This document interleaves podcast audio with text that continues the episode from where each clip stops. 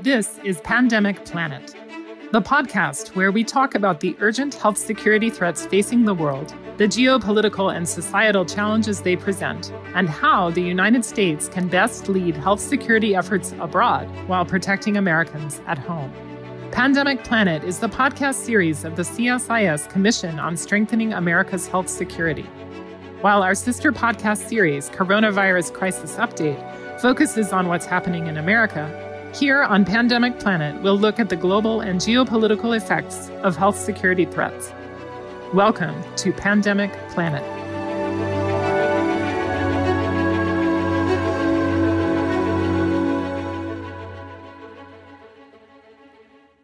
Hello, and welcome to a new episode. I'm Catherine Bliss with the CSIS Global Health Policy Center. And it's a pleasure to meet today with Dr. Adiba Kamarulzaman, former dean of the Faculty of Medicine and professor of medicine and infectious diseases at the University of Malaya, Kuala Lumpur, and also president of the International AIDS Society.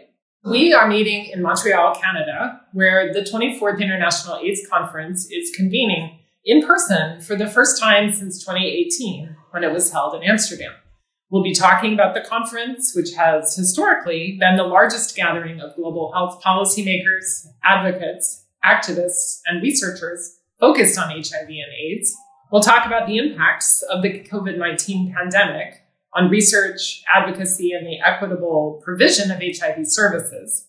And we'll also talk about prospects for financing global HIV and AIDS programs in the context of competition for funding for other global health priorities such as pandemic preparedness and response. Adiba, welcome to the podcast. Thank you very much, Catherine. So, congratulations on getting this first in person conference underway after the 2020 conference in San Francisco and Oakland had to go completely virtual.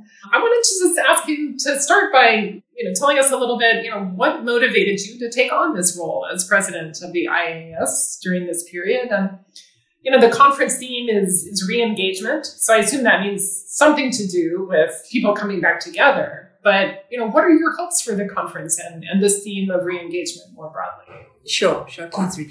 But before I, I answer your question directly, I'd like to point out that this conference is the first in-person as well as hybrid conference that allows, I think right now we have something like 6,000 people who've been logging in on and off from that, that number, you know, I, I need to double check, but it's still thousands of people able to join us online and in real time. So that, that's impressive. That's a um, yes. It's been you know kudos to to the team for making this happen, and I I think it's it's been happening quite seamlessly. Um, I've not heard too many complaints. So, so that's, um, yeah, we're, we're, very proud of this. Um, what motivated me to become president of the International AIDS Society? I've been involved with the IAS for a number of years now. Um, I think my first uh, involvement was as a plenary speaker in Mexico City back in 2000 and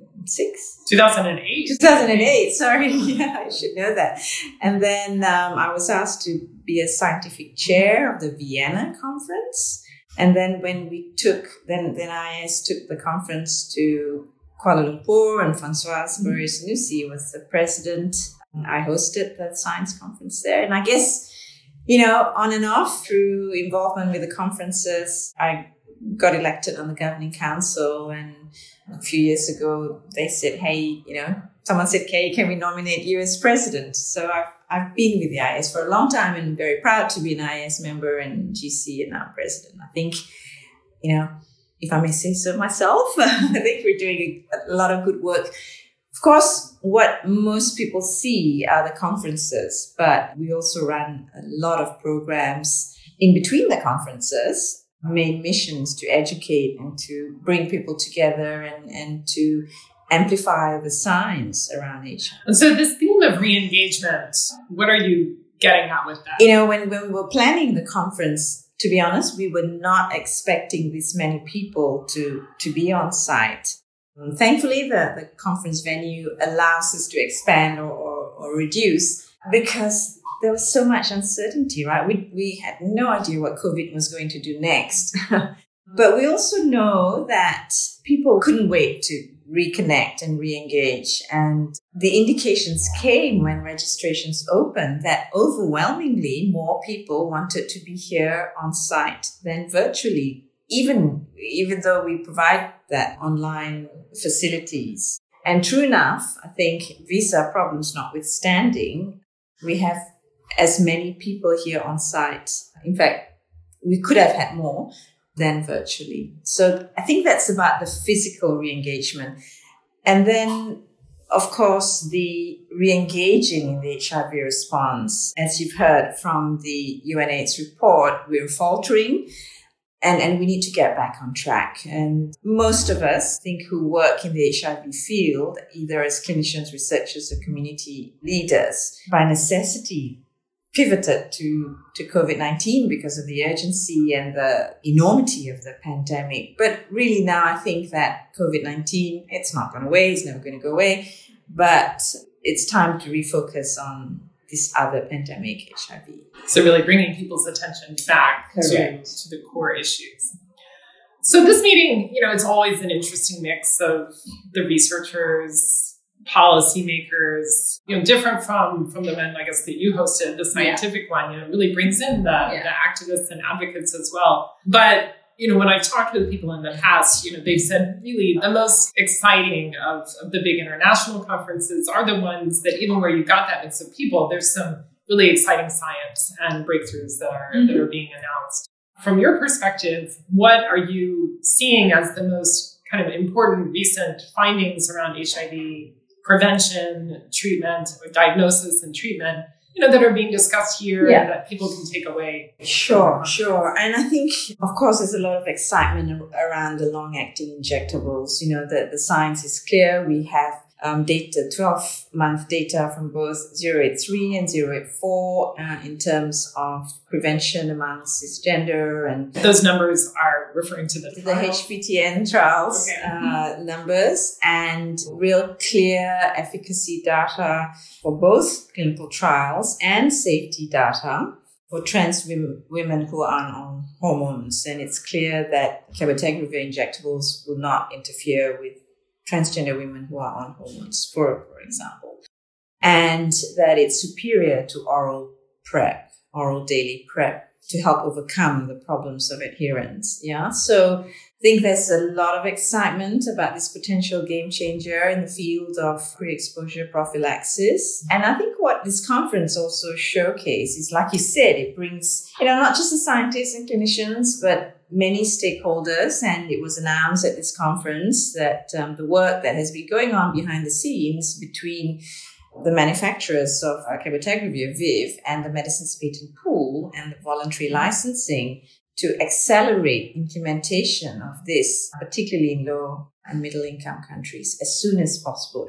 FDA approved oral PrEP 10 years ago, and we're seeing very slow uptake, and we can't afford to wait another 10 years for injectable PrEPs to get to people where it's needed most. So this partnership, not just between ViiV Healthcare and Medicines Patent Pool to allow generic manufacturers to produce this drug, but also a coalition of stakeholders, including Unitaid and, and others, to help with that acceleration of implementation is, is really exciting. Which brings me again back to your to your original question: what what else is it about this conference apart from say the long acting injectables? I think as Dr. Fauci has just very eloquently shared with us in, in his plenary just then, you know, there, there are big implementation gaps that despite us having the treatment, very effective antiretroviral treatment and very effective prevention tools, we still saw 1.5 million people getting infected last year and 650,000 people dying. So obviously there are still huge gaps. And I think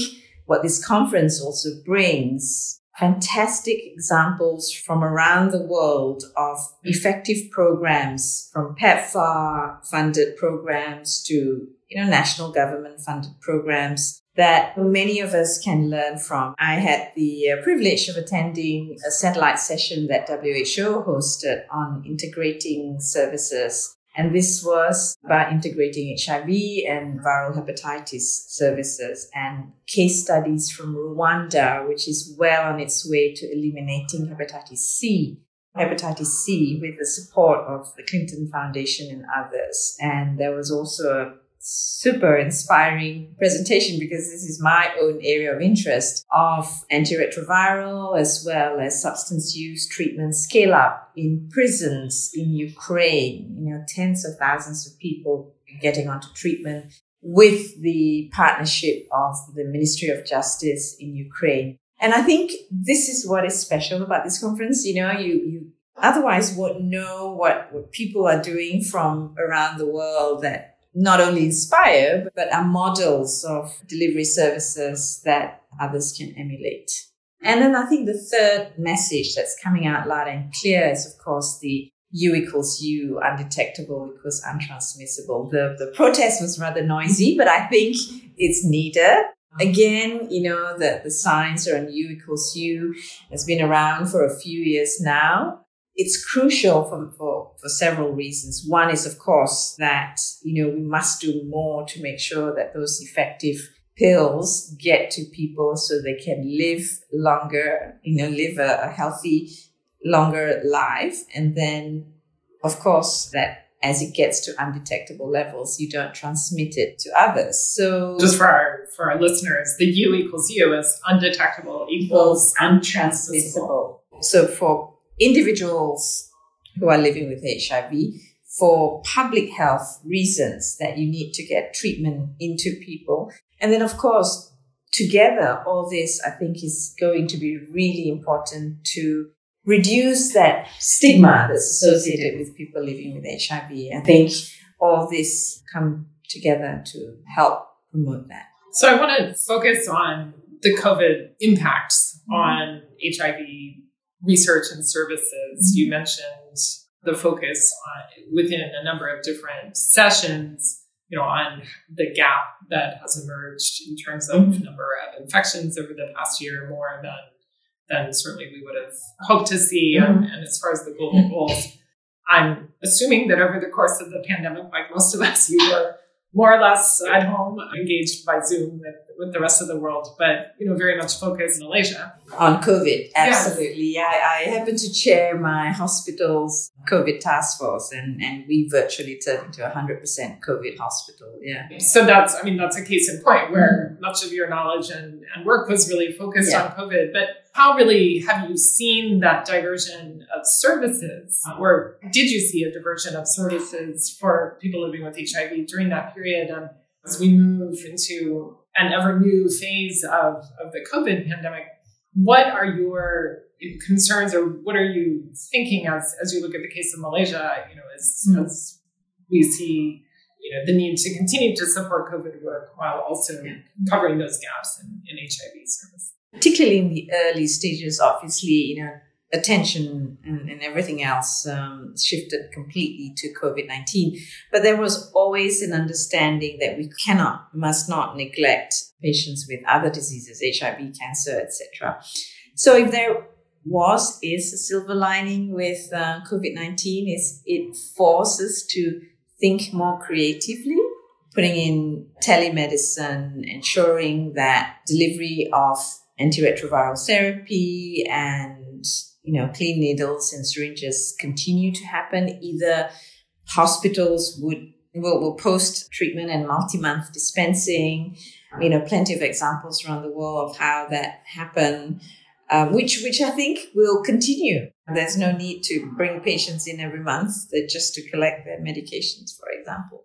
And how communities also community leadership in terms of ensuring continuation of not just ARVs, but all the and prevention tools. So I think without a doubt, and there's there there's plenty of evidence for that, that services were disrupted, shifts in tension to, to COVID, but also within that, I think the resilience of, of communities ensured that, you know, the disruption wasn't as bad as it could have been.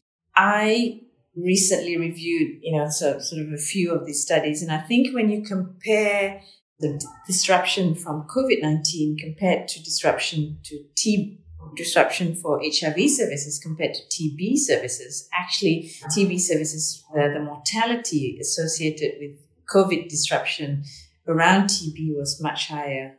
And one can speculate that because the HIV response has been more organized when it comes to community organizations, that the community, I suppose, in a way, more ready to take the lead, you know, because in rural Africa, communities have been leading, you know, the HIV response in testing and delivery of services for many years now. A silver lining from COVID is um, many people have become more familiar with self-testing. WHO issued a guideline on HIV self-testing back in 2019, but the scale up hasn't been tremendous the lessons learned from self-testing with COVID, not, not just for healthcare providers, but also the public, I think have become more comfortable with self-testing. And also the use of digital tools, whether it's for educational purposes or, or linkage to care or, or even follow up in telemedicine. So yes, COVID-19 was horrible and impacted in so, so many ways. But within that, I think there are a lot of lessons that we, we can take away from it that in fact there are many things we shouldn't go back to the old ways some of the great examples that came about from by necessity the good things we should continue I mean, so listening to you talk, it sounds like you know, between the advent of the long-acting injectables, it sounds like people can maybe go for two months mm-hmm. without having to go back and visit a clinic for PrEP. Then the greater uptake, it had been in the guidance for a long time, mm-hmm. but the greater uptake of multi-month dispensing, mm-hmm. the greater uptake of community-based dispensing, and now the new report and greater uptake of self-testing. I mean, it sounds like a lot has really happened to almost mm-hmm. decentralize yeah. or at least separate to some extent the response to HIV from the, the clinic itself, that people yes. can take a lot of things mm-hmm. on themselves. What, as we think about some of these developments, both on the research side and just on the community engagement side, the Global Fund replenishment is coming up in September, and uh, there's a funding replenishment associated with that. We know that the World Bank board just at the end of June approved this new financial intermediary fund for pandemic preparedness and response. So as you look at all these exciting things on the one hand with the potential to really be game changers around HIV. And then I guess the competition, if you yeah. will, for yeah. funding for HIV and AIDS programs. What are your concerns? I mean, where do you? Yeah, yeah. And of course, there are concerns, right? And it's not just COVID 19 that has taken the attention away from, from HIV, the funding away from HIV, but it's also everything else that's happening around the world, the war, the economic crisis, etc., etc., food security, climate mm-hmm. change, etc. I think this is one of the reasons why these AIDS conferences need to continue. We need to bring the attention back to HIV because the tremendous progress that we've made in the last five to 10 years and the huge investments that PEPFAR, the Global Fund, and others countries have put into the AIDS response, it would be a shame to see if we backtrack, right? We've made this amazing, amazing progress and the money is there. I'm pretty sure the money is there. It's where governments, particularly for rich governments, where they choose to put it, right? And so I think um, it's without a doubt, you know, health must come first because we've seen that when we ignore the health aspects with COVID 19, that you are going to backslide in the economy as well. You know, at the beginning of the COVID 19 pandemic, if you recall, there were all these debates about is it the economy or is it COVID 19? Do we close or do we open? You know, uh, there's no such thing, right? You have to do both. And, and in the case of diseases, we need to continue to ensure that we don't have another pandemic and we need to invest in eliminating HIV, TB, and malaria and every other disease. Because if we don't, it's also about the next, you know, the young generation who are, we know, getting more at risk from HIV and that has implications in terms of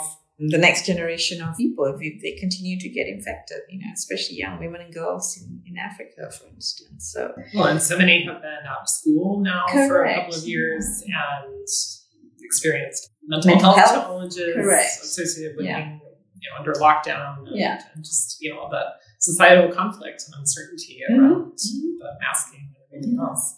I guess we're about a little over halfway through the conference at this point.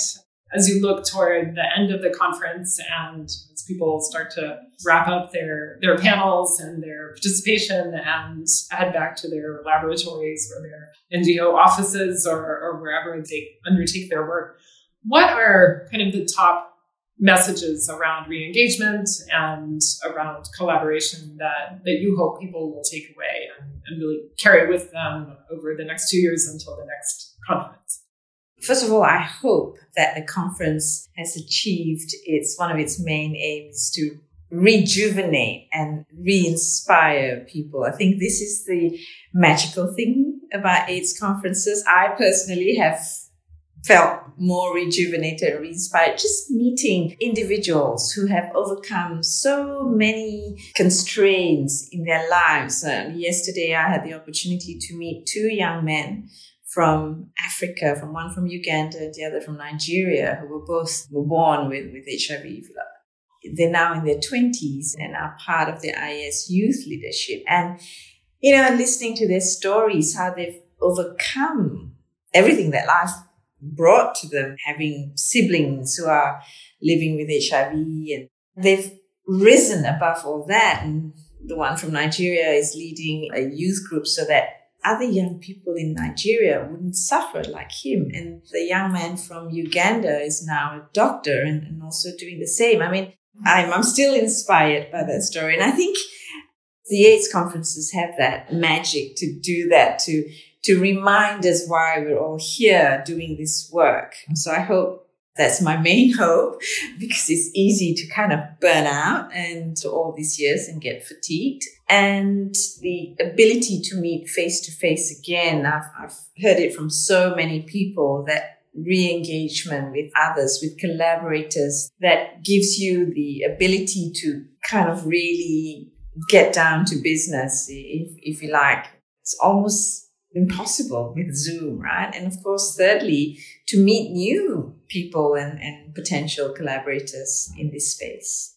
So really to connect to the humanity, our, shared humanity Absolutely. in terms of the experience of, of HIV and AIDS, but Mhm.